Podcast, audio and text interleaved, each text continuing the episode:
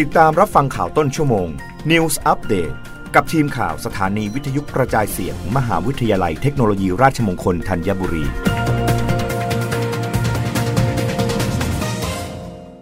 รับฟังข่าวต้นชั่วโมง โดยทีมข่าววิทยุราชมงคลธัญบุรีค่ะ องค์การอนามัยโลกประกาศเตือนยาแก้ไอน้ำเชื่อมที่ผลิตในอินเดีย อาจเป็นสาเหตุให้เด็กๆ ในแกมเบีย ป่วยที่ไตจนเสียชีวิตไปแล้วถึง 66 ราย ทีโดรสอัดฮานอมเกเบรเยซุสผู้อำนวยการองค์การอนามัยโลกหรือ WHO แถลงต่อสื่อเมื่อค่ำวันพุธที่ผ่านมาว่า WHO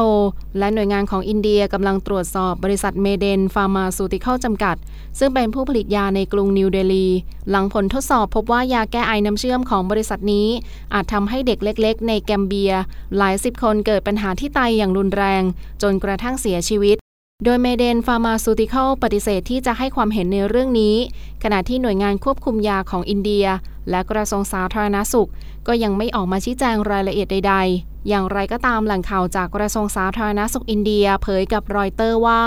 รัฐบาลได้ร้องขอไปยัง WHO เพื่อขอทราบข้อมูลต่างๆ ที่บ่งชี้ว่ายาแก้ไอตัวดังกล่าวมีส่วนเชื่อมโยง กับการเสียชีวิตของเด็กในแกมเบีย WHO ได้ออกคำเตือนให้ถอดผลิตภัณฑ์ยาแก้หวัด 4 ตัว ของ Maiden Pharmaceutical ออกจากชั้นวาง หลังผลทดสอบในห้องปฏิบัติการพบสารไดเอทิลีนไกลคอลและเอทิลีนไกลคอล ซึ่งเป็นวัตถุต้องห้ามใช้ในอาหารในปริมาณที่เกินกว่าจะรับได้ ซึ่งเป็นอันตรายและอาจทำให้ไตเสียหายได้อย่างฉับพลัน เจ้าหน้าที่การแพทย์แกมเบียเริ่มพบเด็กๆหลายสิบคนมีปัญหาที่ไต ตั้งแต่เดือนกรกฎาคม ก่อนจะตรวจสอบพบว่ากลุ่มผู้ป่วยซึ่งอายุต่ำกว่า 5 ปี เริ่มมีอาการหลังจากที่กินยาน้ำเชื่อมแก้หวัด และแก้ไอไปประมาณ 3-5 วัน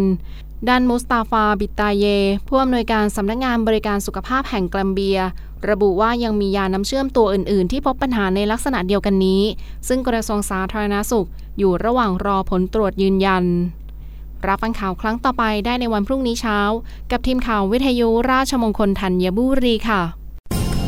รับฟังข่าวต้นชั่วโมง News อัปเดตครั้งต่อไป กับทีมข่าวสถานีวิทยุกระจายเสียง มหาวิทยาลัยเทคโนโลยีราชมงคลธัญบุรี